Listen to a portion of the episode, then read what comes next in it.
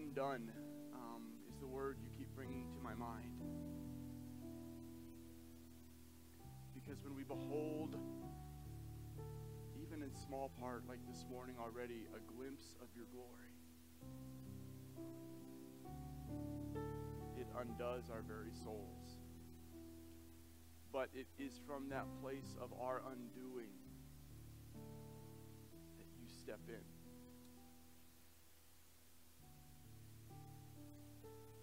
Cross of Jesus Christ that we find completion. And that is why we gather here this morning, Lord. We gather because you bring dead things to life.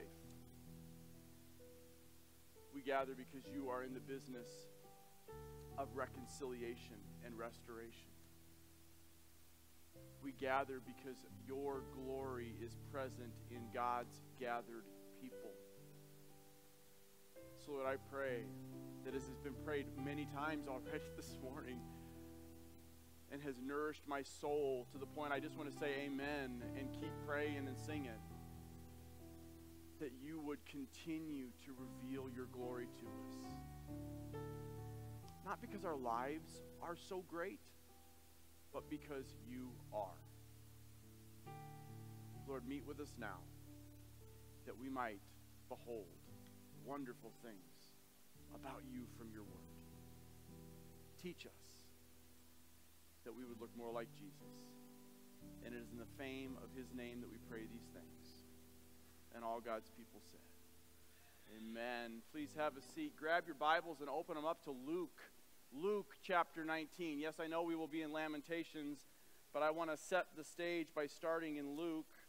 Um, I had planned something a little different this morning, but just as the Spirit was um, moving in the room during our time of music and prayer, um, this is what the Lord put on my heart. So in Luke chapter 19, Matthew, Mark, Luke's third book of the Bible, of your New Testament, Luke chapter 19. Um, we're, we're in our series, our Resurrection Season series. Believe it or not, Resurrection Sunday is only four weeks away. And we're starting this series that we're calling Let This Cup Pass Learning to Lament in Light of the Gospel. And we will get to this scene at some point, I'm guessing, in this month. But it is Jesus entering into Jerusalem on his way to the cross. This is a week before the crucifixion. And it says in Luke 19, starting in verse 41 And when he drew near and saw the city, he wept over it. He wept over it, saying, Would that you, even you, had known on this day the things that make for peace. But now they are hidden from your eyes. For the days will come upon you when your enemies will set up a barricade around you and surround you and hem you in on every side and tear down tear you down to the ground you and your children within you and they will not leave one stone upon another in you because you did not know the time of your visitation. That little snippet that Luke gives us doesn't do justice to what Jesus was feeling. What is Jesus doing in this moment? He's lamenting. Our Savior, who knows the beginning and the end, as Scott prayed, the Alpha and the Omega, the one who is and who was and is to come, the Almighty One, is lamenting in this moment. So, what is lament? Lament is feeling despair, it is feeling grief, it is feeling like you're being treated unfairly, it is a raw emotion. In a word, it would be grief or mourning. We don't use the word lamenting very much anymore. But, guys, it is all over Scripture. Right? The next four weeks, we're going to be spending time talking about how do we, though, as God's people, learn to lament. Because what we've done, unfortunately, is we have, we have made lamenting, we've made mourning something we don't want to talk about in the church in America. We want everything to be good and happy and joyful. And we'll talk more about that as we go along today. But here's the thing before I jump into the message, guys, I, I want to just step back for a minute, even though we've had just an amazing time of worship already, and give us space to worship a little bit.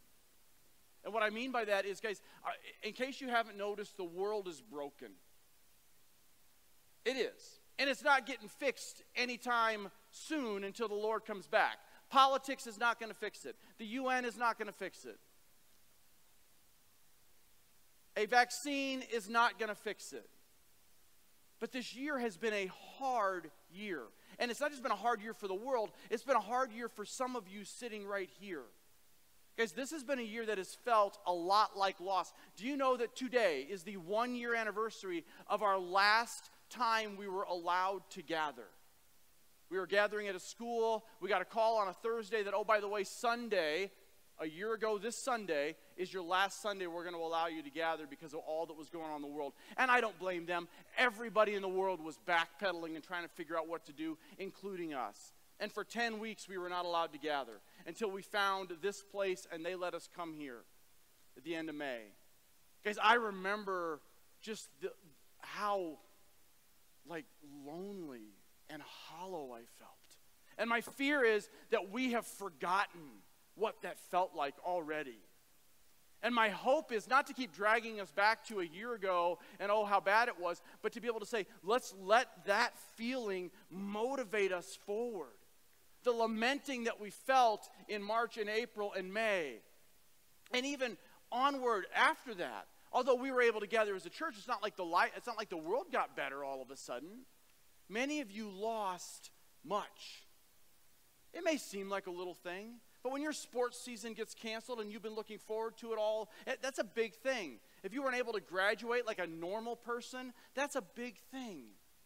And I just want to take a minute and let you guys, you can write them. There's cards on your table, the little white cards, and you can bring them up on the cross if you want. Or you can just sit, and I'm just going to be silent for a minute. And I want you to just, whatever it is you think you've lost in the last year, I want you to collect it right now and, get, and give it to the Lord because that's what this message is about today. He wants it. So take a minute. Just breathe in. Breathe out. Forget about everything else that's going on.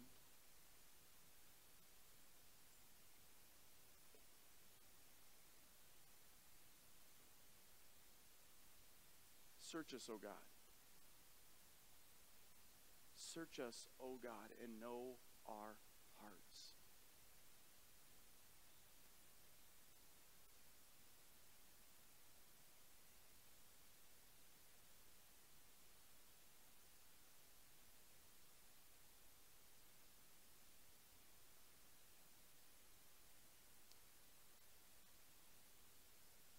Try us and know our anxious thoughts.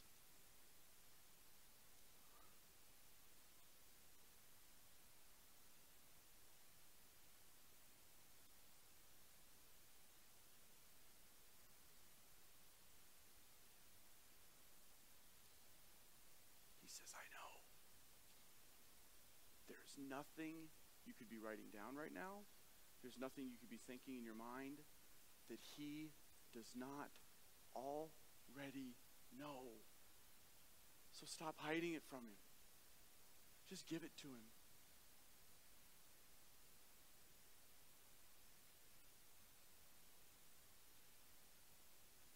Point out things in our lives in the next few moments, Lord, that offend you, that, that offend you and separate us from you in a very real, practical sense because we haven't been willing to bring it all to you and lead us in your everlasting way, David tells us.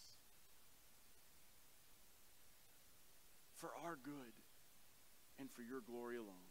In Jesus' name. Guys, unfortunately, we have seen lamenting, mourning, grieving in our country as some sort of weakness spiritually. Like if someone is really sad, all of a sudden we feel like wait a minute, there's something wrong with you. You're a Christian. You're not supposed to be that way. And Jesus wept over it. that pretty much ends that argument. But we have bifurcated. Here's, here's, the, here's, why, here's why it's that way in the church. Here's why the church has made it all about one, joy, happiness, the good life now, all that stuff sells much better than, hey, let's spend a few weeks talking about sorrow and lamenting right? But two, it's because what we've done, and the, and the reason we've even bif- is we've bifurcated sorrow and joy.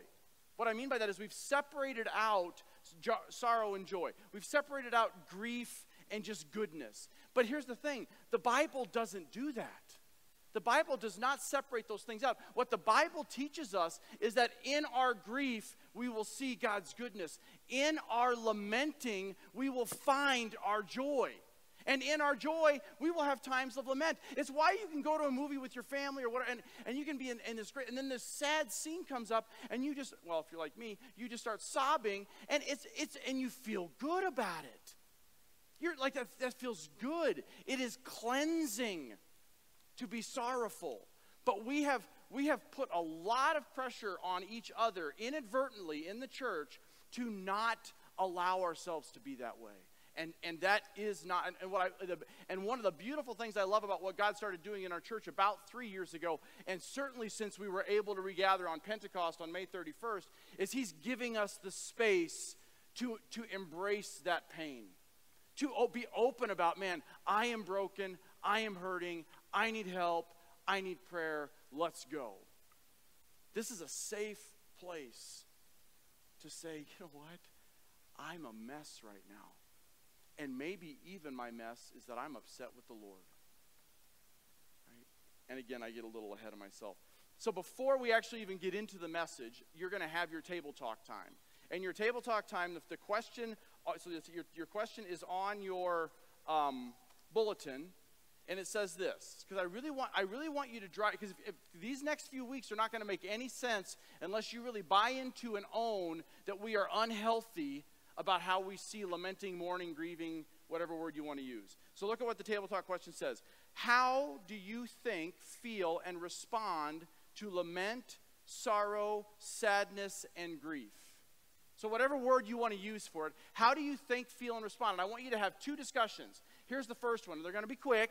Here's the first one is answer the question in light of how you deal with other people. So when somebody you know is hurting, when somebody you know has is grieving, how do you tend to respond to them?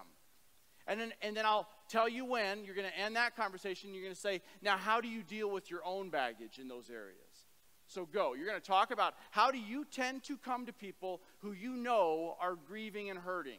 Go.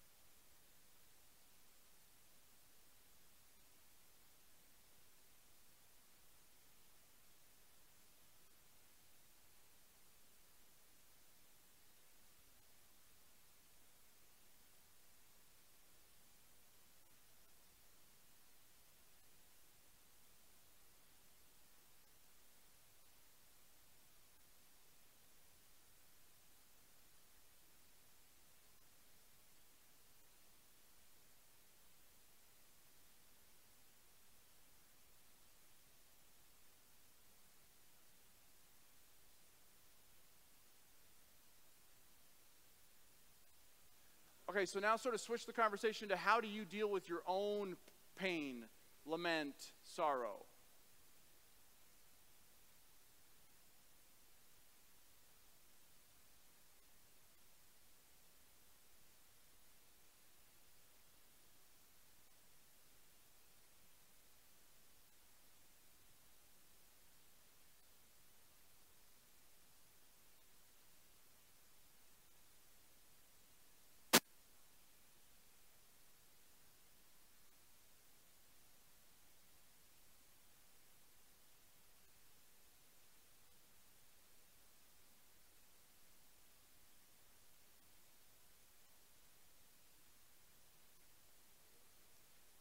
Okay, so just um, in the interest of time, I guess I would ask, like, um, does somebody have kind of a good summary at their table about how, how, what are some of the ways we tend to deal with people who are, who are sad or sorrowful?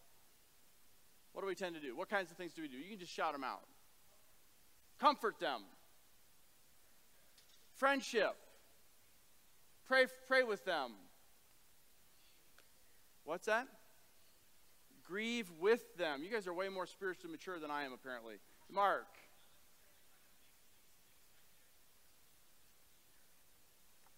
Amen. Not, not necessarily try to fix it, but just try to be there with them. Right now, now those are all wonderful answers, but how many of us really do that? Like honestly, like I mean, if you do, then you're then you're like you're you're in a great place spiritually, and I and I praise the Lord that I get to shepherd such an awesome, mature group of people. Because I'll tell you that for me, my tendency up until fairly recently, what I was sharing with Frank up here in our time of sharing was like my tendency was to try to just make them feel better as fast as possible you know, it, depending on how, how big an issue it was. And it wasn't until, for example, I got the call that Brent Mattingly had passed away, and, we, and, and Carrie and I were the first people, besides the police chief of the city of Peoria, to go to their door. And Connie Mattingly is just sitting on her floor sobbing. And all I could think to do was go sit next to her and hold her for like 30 minutes because I had nothing I could say. Right? That, start, that kind of stuff starts to teach you what it looks like to just grieve with people. Now, how about yourselves? How do we deal with our own junk? How do we tend to? So that's great. Maybe you're all really wonderful, spiritually mature people. How do you deal with your own pain? Could be worse. Yeah, somebody else has got it worse than I do. Right, good. That's a good one. Everybody's, why everybody's laughing. Yep, like, yep, me. What else? Withdrawal. That's, that's me, man. I'm like, don't hurt if you don't let it. Right? Just suppress, withdraw, pull away. Go into my cave, Carrie used to say. She's like, she knew when I was hurting because I'd just be like, I'm going into my cave, leave me alone for a few hours, I'll figure it out. Or days, she said. right. We and but here's why, guys. It's bec- it's back to what I said a minute ago. It's because somehow we feel like hurting and broken is wrong. And and in a very real sense it is. Because God didn't make the world broken.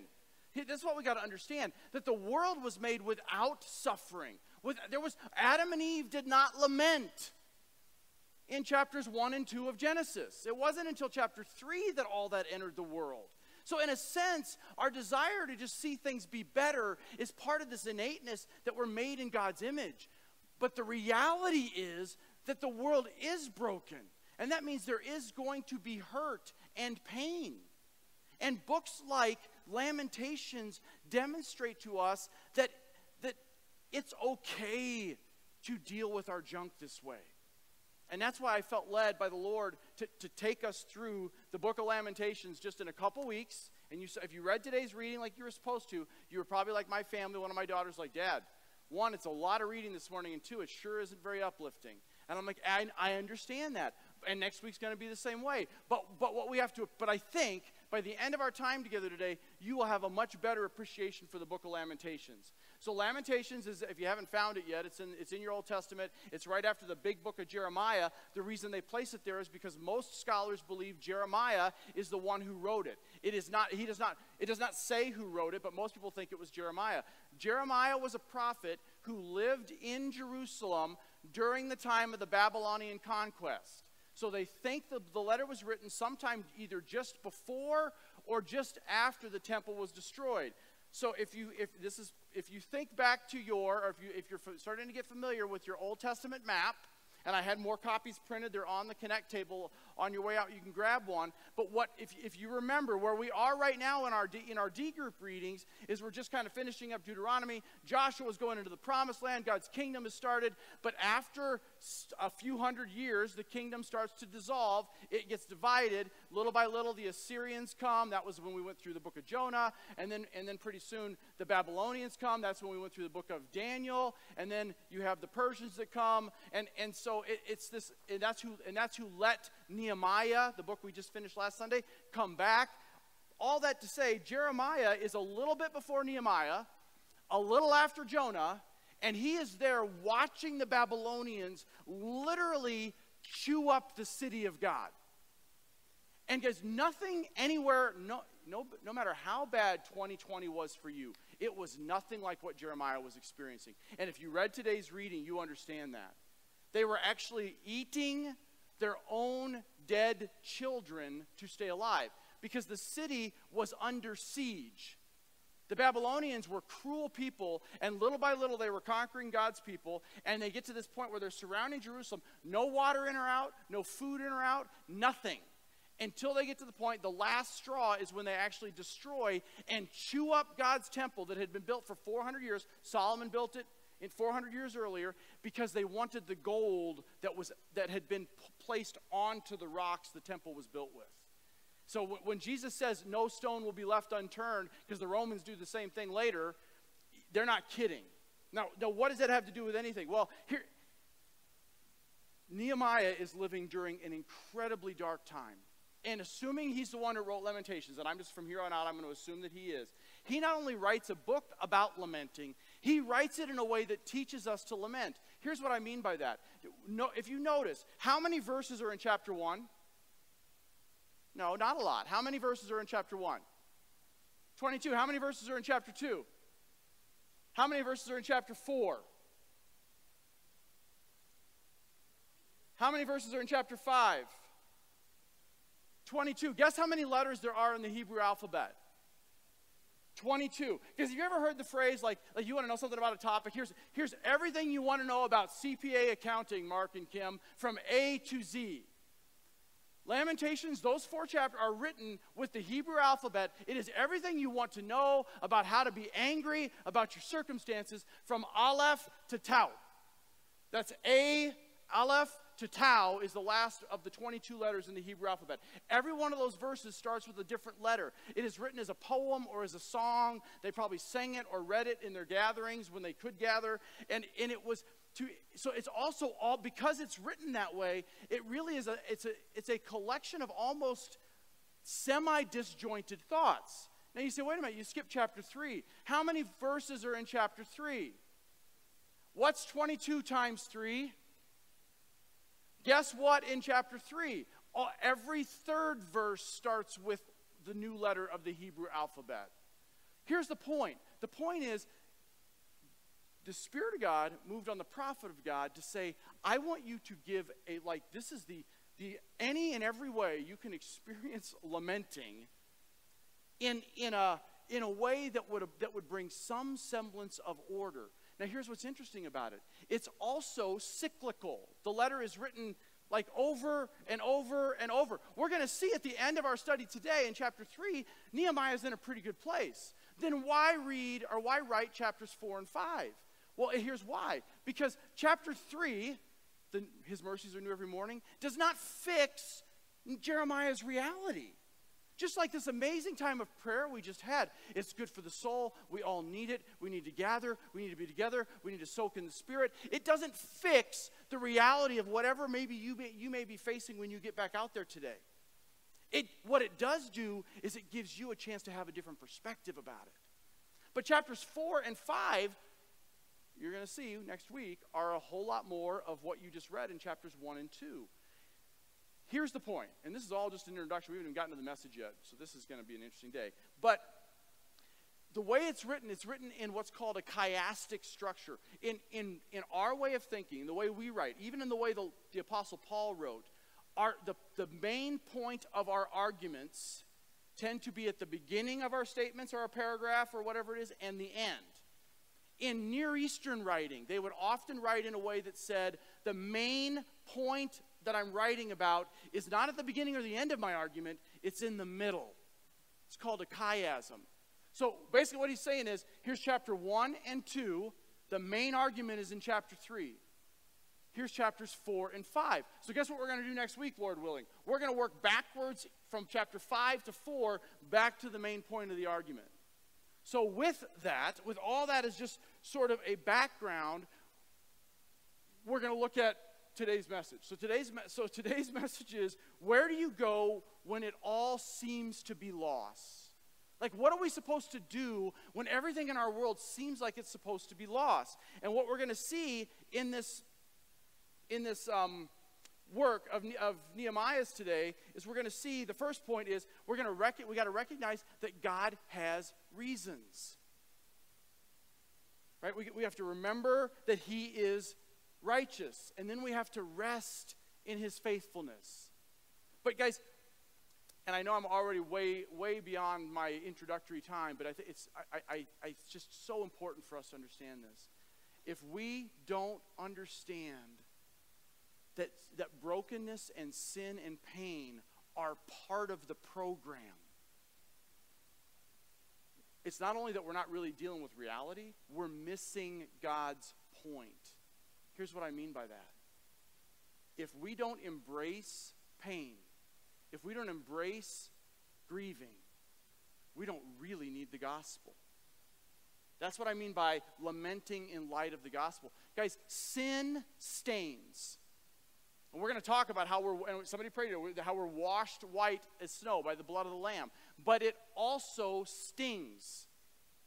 And if we don't understand that, that that stinging of sin, of the brokenness in the world, is part of God's program because it's what leads us into a desire for the Savior.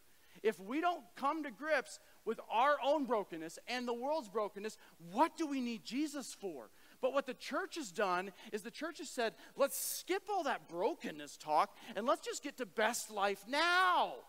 Let's just win at life. Well, guys, if you're, if you're all about your best life now, guess what? This will be your best life. Our best life is not now, it's then. Guys, we, we and, and we, we, we will not get anything about lamenting and what Jeremiah is trying to tell us. And oh, by the way, what a third of the Psalms tell us. A third of the Psalms are what are called Psalms of lament. And they're for, it's because God wants us to see, not just, oh, you're going to have hard times, so deal with them. It's in your hard times, you will see the beauty of my grace. That's the point. So let's look at recognizing that God has reasons. Okay, one more thing. Sorry. Again, so important. I mean, this is just such a critical thing because there, there are people in here.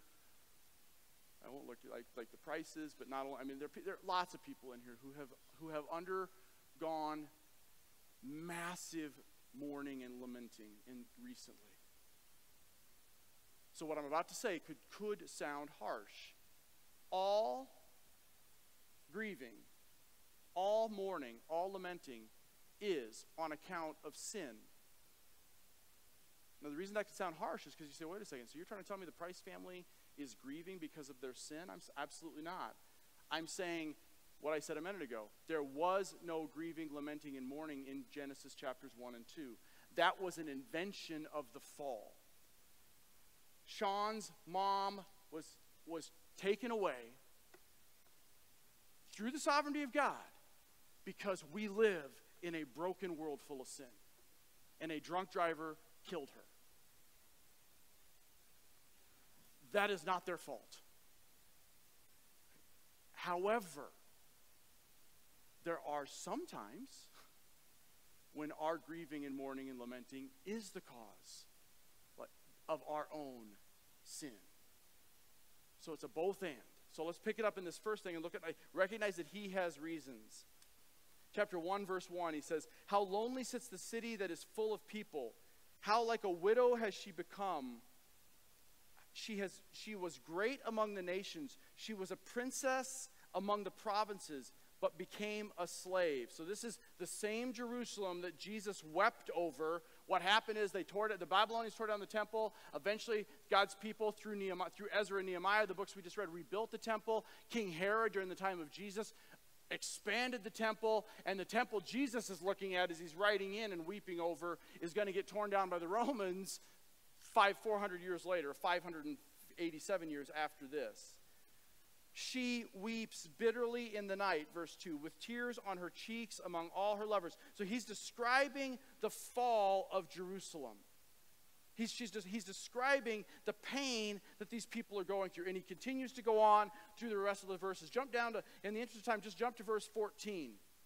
My transgressions were bound into a yoke, but his hand, by his hand they were fastened together. They were set upon my neck he caused my strength to fail. The Lord gave me into the hands of those whom I cannot withstand. Guys, God will, and you, can't read Lamentations and not appreciate that God will sometimes cause, not just allow, cause suffering. Why? Because his interest is not our comfort, his interest is our conformity to Christlikeness. And there are times when he will cause suffering to get our attention. That's a huge part of my testimony that I won't share right now. I have shared before.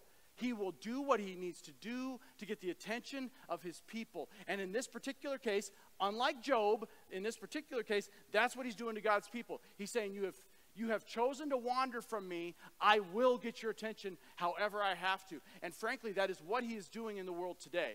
That is what happened in 2020, and it's what's going to continue to happen moving forward. God is shaking the world awake to those who will be awoken. Is awoken a word? Awakened? Awakened. I don't even know if that's a word either. But guys, we have to get that God sometime, just turn if you would. People just keep telling me not to worry about the time, so guess what? I'm not going to worry about the time. But turn to Isaiah. So if you have little kids, let them go run around outside or something. I don't know. Play, tell them to play in the parking lot. Um, turn, turn to the left to where we are, Isaiah 45. Just a few, we're going to come right back to Lamentations. But guys, it, we have to get that, that suffering is not some out of control thing that God is like, oh, I didn't. Remember, we say this a lot. God is never in the heavens going, I did not see that coming. He did not on March, whatever it was last year on our last Sunday gathering, he did not go, I did not know the school district was going to call you and kick you guys out. He absolutely knew. And we have to understand that. Look at chapter Isaiah 45, verses 5 through 7. I am the Lord, and there is no other besides me. There is no God. I equip you, though you do not even know me, that people may know from the rising of the sun and from the west that there is none besides me. I am the Lord, and there is no other. I form light and create darkness. I make well being and create calamity. What? What? See, we haven't sold that God in America very long, very much in the last 40, 50 years. Used to sell him. Jonathan Edwards, Puritan, sinner in the hands of a angry God. God used that to start the first great awakening. He didn't say, you know, God's your best buddy and you can just call him, you know, your, your best friend and he can, yeah, he is all those things. And he's also this one. I am the Lord who does these things. Guys, we have to be okay with a God like that because that is the God He is. And it's also why we have to know Him well. Because if we don't know Him well, then when we see stuff like that in the Word or we have things happen in our lives that, that somebody says, yeah, but, but guys, we have, you have to believe that God has purpose in this, you will stop trusting God. We ha- that's why we're doing the, this is why we're doing the D groups through the Old Testament story. Because you will see that reality of what I just read in Isaiah and what we're looking at in Lamentations, the reality that God will do what God needs to do to get his story told, that is what we'll see over and over and over in the Old Testament. But if you don't know him and you don't know his story, it's hard to make sense of any of it. So, back to Lamentations. Look at verse 18. The Lord is in the right. So here's Nehemiah's getting a little clue here. The Lord is in the right, for I have rebelled against his word. Guys, understand that that is the turning point for any person who has ever truly come to faith in Christ. It is not until you get to a point, no matter what's going on in your life, in fact, even awesome, often because of what's going on in your life, because of what God is pressing you into, and maybe He's putting you in a place where you have nowhere else to look but up, that you can say to Him, But I am here and it's because of me. I, I rebelled. We, again, we want to skip that. We just want, here's what we want to do. We want to sell Jesus as, you know what? You have a pretty good life. You're a, you are a really good person, right? You're a good person. And God, and if you just if you just come to faith in Christ and go get and go get dunked in our water and get baptized, you'll go from good to great. That might have been a good book for business. It is not God's story. It was a popular book a while back called Good to Great. God says, You are dead. You are stone cold dead in your sins. You are an enemy of God, but God, rich in mercy, because of his great love for us, when I was stone cold dead, made us alive. Guys, we got to preach not good to great, but dead to life.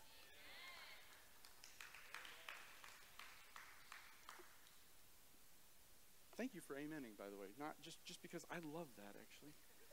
Not because you're, you're not amening me. This, that's the truth of God's word. That's what he just said. Right now, now look at look at in verse 20. He says, he says it again. Look, O Lord, for I am in distress. My stomach churns. My heart is wrung out. It's not like he's, remember, this is real and raw to Nehemiah. He had a much harder life than any of us have ever had because I have been, but he realizes it's because I have been very rebel, rebellious. So, one, guys, one of the reasons that God does this sort of thing is because he's trying to get our attention. But as we read in our calling passage, there are no wasted tears with God. There are no wasted. How do we know that? Because David wrote in Psalm 56, the, the passage RJ just said, Have you not collected your tears in your bo- my tears in your bottle? Are they not written in your book? He sees everything you're going through. And whether we know it or not, He has purpose and plan in it. Jeff Dawkins prayed during the prayer time God has the, and I have it written in my notes, God has the long view of life. When we're sitting there going, Why are you doing this? What's going on? How come? All those questions. Because here's the thing when we're in a place of lamenting, when we're in a place of mourning, we may understand the sovereignty of God. We may embrace the sovereignty of God. We may even get that, okay, He's got a purpose and plan. We may, we may come to, to um, Romans 8 28, that God works all things together for good for those who He calls, those whom He loves, those who He's called according to His purpose. And we may even try to convince ourselves and embrace that moment. But guys, if we don't understand that, that ultimately his purpose and plan isn't to fix necessarily where you're currently at, but it's to, to help you enter into glory fully looking like Jesus, then we miss the point. But if, but, if we also, let me back up a step, if we also don't help each other with those times, because what we, because if all I do is, go, if all I did was go to the Prices and say, hey, Sean, you know God's sovereign. Right? Just trust Him, man. Come on. It's okay. Come on, let's keep going. That is not helping them in that moment of grief. Because all of us, when we have moments of grief, there are what ifs. Like, what if this had happened? What if that had happened? What if I had done this? What, what if I hadn't done that? What if I. It, it's just this constant wrestle in our minds of what ifs and if only if only I would have, if only they would have, if whatever that thing is. It could be something as tragic as losing a, your mom or your spouse. It could be something like confrontation and, and, and between a married, married couple. But there's this constant what ifs, if only, and the only place we can turn to get those questions answered and help each other turn is back to the cross. We need the one who hung on the cross who was full of grace and truth. We need to remind our, renew our minds with the truth of, you know what, here's, here's what God's word says about it. And then, oh, by the way, and here's the grace that will make it all right. And we have to help each other with that. So, where do we go when, when it seems like all is lost? First, man, I just skipped a whole bunch of stuff. So I'm, I'm not going to. I'm going to. I'm just. I'm not going to have you turn there. I'm just going to remind you of a couple of things because it's worth remembering. If you're taking notes, Write down Hebrews chapter 12, Hebrews 12, verses 5 through 13. It's a great discourse on God's discipline. Those he loves, he disciplines. Sometimes when God is trying to get your attention, it's because you, you know you've messed up, and either you don't know it yet or you're just not willing to quit it yet, and He will discipline you. And what the writer of Hebrews tells us is if you are messing up and you're not receiving the discipline of the Lord, you need to ask yourself whether you're really His or not, because He will discipline His children. But there are also times like Job. Job is a righteous man, it says in verse 1, or chapter 1 of Job. And and God points him out to Satan. And God's like, go ahead and do what you need to do to Job. And it doesn't seem fair. And yet, Job is like this, this amazing person who seems to get, at least for part of the time, he seems to get this idea that God will comfort me and then I will be able to comfort others. That's Second Corinthians chapter 1. He comforts us in our times of affliction and lament so that we can comfort others. But why would God do this? Here, here's, the, here's the ultimate answer before we move on to the second and third point, and they do go much faster. Well, they're going to have to, or we're going to be here till 1. 2 Corinthians 4. Here's why God does any of this. Remember, it's not our comfort, it's Christ's conformity. This moment, 2 Corinthians 4, this momentary light affliction is producing in you an eternal weight of glory that is far beyond all comparison. For we look at the things that are seen, not at the things that are unseen. For the things that are seen are temporal or transient, they will pass.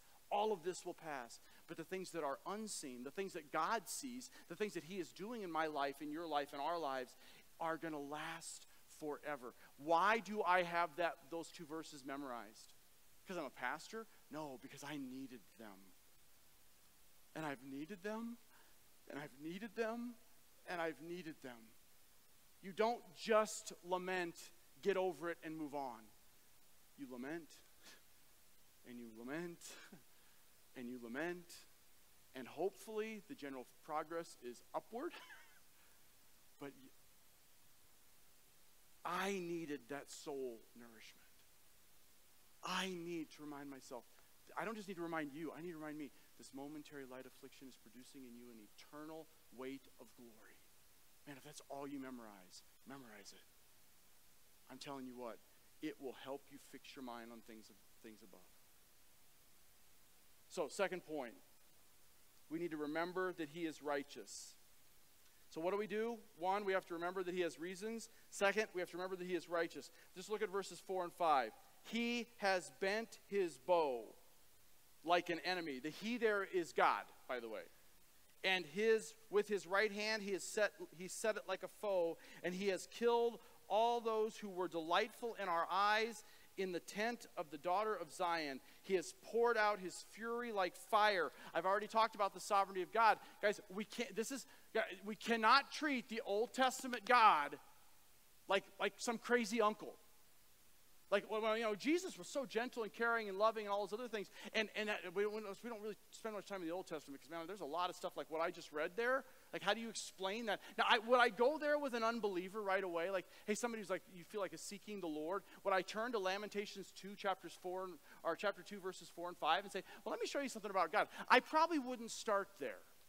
But as believers, we need to recognize that. And I've already talked about that, so I'm not going to keep belaboring that point, but we have to be, guys, and, and here's, here's the other weird part about it. If you keep going on in the rest of chapter 2, we would look at that and we, we are totally okay with everything written in there as long as it's about somebody we think deserves the punishment. We'd be like, yeah, get him, God. Get him. Here's the problem we deserve the punishment, right? All of us. And so we, we, can't, we can't just like we have to put ourselves into that space. Sometimes, like I said, we have to be brought low so that we can be brought up. Because here's the thing that Job dude that was righteous, he did get to a place. When I taught through Job a few summers ago, the cold, dark night of the soul, we called it. Where Job wrote this, this is the, this is the verse that made me want to teach through Job. Job 30, 21. For you, talking about God, have become cruel to me. Here's the thing we have to be honest enough with ourselves and with God to be able to say that. Are we? Are we willing? It's, it's why I wanted to start with bring your stuff to the Lord. He knows it anyway. Guys, if you're sitting here, Job was angry with God, but he didn't stay there. But you remember what God did? God showed Job God's glory. We, we think the story ends well because God restored all that he had taken away from Job at the end of the book of Job. That, that wasn't the blessing. You know what the blessing was? The blessing was when God showed up and went, You want to argue with me, Job? Put your big boy pants on and we're going to reason together. And then he spent the next like three chapters just exploding Job's mind with the glory of who God is. That's what we have to be wanting to embrace. Guys, this is not just an Old Testament thing. Jesus on the cross questioned God's motive.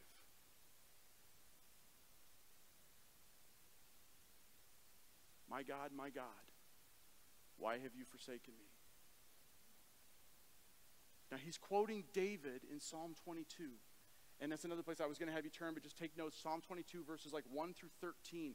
Read the wrestle that Jesus on the cross is probably rehearsing in his mind as he's getting ready to die. Because here's the wrestle My God, my God, why have you forsaken me? Far from my groanings or the or far from my thoughts or, the, or far from my deliverances are the words of my groaning. I cry by day, but you do not answer. I cry by night and have no rest. That's Psalm 22, 1 through 1 and 2. Psalm 22, 3. Yet you are holy. Yet in you our fathers entrusted. Yet in you are enthroned upon the praises of Israel. Yet you, and then and then within another couple of verses, David's right back to, but I'm a worm, and you're and you're killing me, God. And then he's like, yet. And it's this constant wrestle of, why, Lord? Yet you are. Why, Lord? Yet you are. But here's the beautiful part that we see in David, and more importantly, in Christ on the cross. They took their junk to the Father, they didn't hide it from Him. And we want to hide it from God. Guys, if you're angry with God, scream out to Him. He's the only safe place you can. But here's what we do. This is what I do. I don't, I don't cry. I don't scream out to God because, man, I'm not really sure if I, you know, I don't really, man, He might smite me or, well, I don't know what it is, but I won't do it. So here's what I'll do. I'll, I'll suppress it. I'll put, on you know, it's, it's okay. And then I'll kick my dog and be mad at, and be mad at my dog for, I don't really kick my dog, Chloe. She's like, oh, I, will kick my dog. I'll be, I'll be mad. At, I'll, I'll speak harshly to Carrie. I'll be mad at the girls. I'll, we will put it, we will project our anger onto everybody else. We will, we will, we will medicate ourselves in all kinds of ways, whether that be substances or binge watching Netflix so that we don't have to think about what we're mad about. But we, because we will hide from God. Guys, there's a book it's called Dark Clouds, Deep Mercies. It's probably the second best book outside of the Bible that I read in 2020. The first was Gentle and Lowly. Um, I'll talk about that at some other time. This, this book, I gave it to um, Al Price. This book, Dark Clouds, Deep Mercies, it's called, the, the subtitle is Discovering the Grace of Lament, is what flavored this whole little series that we're in right now. It is permission, biblically, it's full of scripture it is permission biblically to be people who lament well and, and actually do it for the glory of God. So, first thing, so what do we do when it seems like all is lost? One, we have to remember that he has reasons. Two, we have to remember that he is righteous. And our third point, and this is this is probably the part you were hoping we spend most of our time in, chapter three, woo! Right? We rest in his faithfulness. We rest in his faithfulness. Jeremiah spends the first whole section of chapter 3 dealing with his own struggles. Like he's, he's sharing his own personal pain. And then look at verse 20. My soul continually remembers all of my pain, and it is bowed down before me. But then look at this. But then, look what happens. Verse 21. But this I call to mind, and, rem- and therefore I have hope. The steadfast love of the Lord never ceases, his mercies never come to an end. That's probably the only part of Lamentations you've ever heard, and the only part you've memorized if you memorize any part of Lamentations. It is certainly, remember I talked about that chiasm? It's certainly part of the central theme of the book. But here's what I want to remember. Well, I'm just going to keep reading, then I'll remind you of what I, I said earlier. It says, The steadfast love of the Lord is, is never ceases, his mercies are never end. They are new every morning. Great is your faithfulness. The Lord is my portion, therefore I will have hope. The Lord is good to those who wait for him, to the soul who seeks him. It is good that one should wait for salvation from the Lord. But guys, understand this. This is what I, nothing in Nehemiah's reality changes after this. He writes all of this stuff to remind himself of it, but he still writes chapters 4 and 5. It's not like, it's not like all of a sudden when you're lamenting and you're, and you're taking your junk to the Lord, chapters 1 and 2, and then you go, But you are good, God, and I know you're good, and I know you love me. That all of a sudden you're going to walk out your door and your wife's going to love you again. or your job's going to be okay again, or your, or your mom is going to be standing there again. None of, that's, none of that changed in Jeremiah's reality, and it won't change in yours either, but it might change your perspective. And grief, and, and part of why we keep going in this book, uh, he keeps writing, is because grief is cyclical. And even the way he writes it is in this way of reminding us that it is this, that, that lamenting is messy. It just is. Lamenting is messy. Because I want to read to you part of that book that I talked about, Dark Clouds, Deep Mercies, and then I'll figure out what to cut out so we can go to communion. This is one of the, one of the things that was written in this book. It was a poem that was called Angry with God. Says, I told God that I was angry, and I thought he'd be surprised. I thought I kept the hostility quite cleverly disguised. I told the Lord I hate him. I told him that I hurt. I told him it isn't fair that he's treated me like dirt. I told God that I was angry, but I'm the one surprised. What I've known all along, he said, you finally realized. At last you have admitted what is really in your heart. It's dishonesty, not anger, that's keeping us apart. Even when you hate me, I don't stop loving you.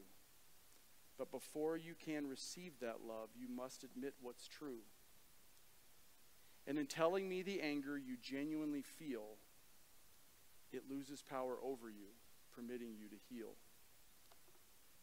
So I told God I was sorry, and He's forgiven me. The truth that I was angry has finally set me free.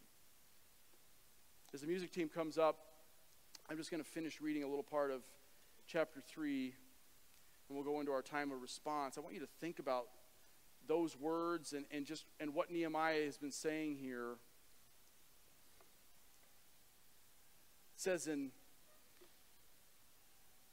starting in verse 27 It is good for a man that he bear the yoke of his youth. Let him sit alone in silence when, he is, when it is laid on him. Let him put his mouth in the dust, that there, that there may yet be hope. And let him give his cheek to the one who strikes, and let it be filled with insults. For the Lord will not cast off forever. But though he cause grief, he will have compassion according to the abundance of his steadfast love. For he does not afflict from his heart or grieve the children of men to crush underfoot all the prisoners of the earth to deny a man justice in the presence of the Most High, or subvert a man in his lawsuit, the Lord does not approve. Who has spoken, and it come to pass, unless the Lord has commanded it? Is it not from the mouth of the Most High that both good and bad come forth? Because we're often too quick to rush to this place in Lamentations where we go, God is sovereign. He's, he's in control. And oh, by the way, his mercies are new every morning. What we have to, and, and so, so, so, just, so just buck up, get over it. Right? Like, come on, you be joyful. If you're a Christian, you're supposed to be full of joy all the time, happy, rainbows and unicorns.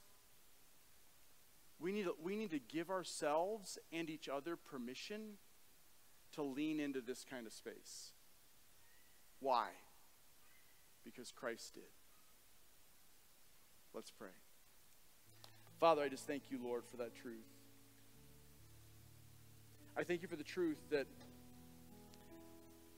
your word tells us that we are to weep with those who weep and rejoice with those who rejoice. Because that's what Christ did.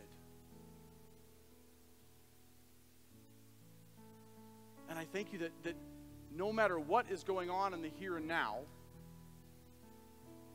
in this broken, burdening world,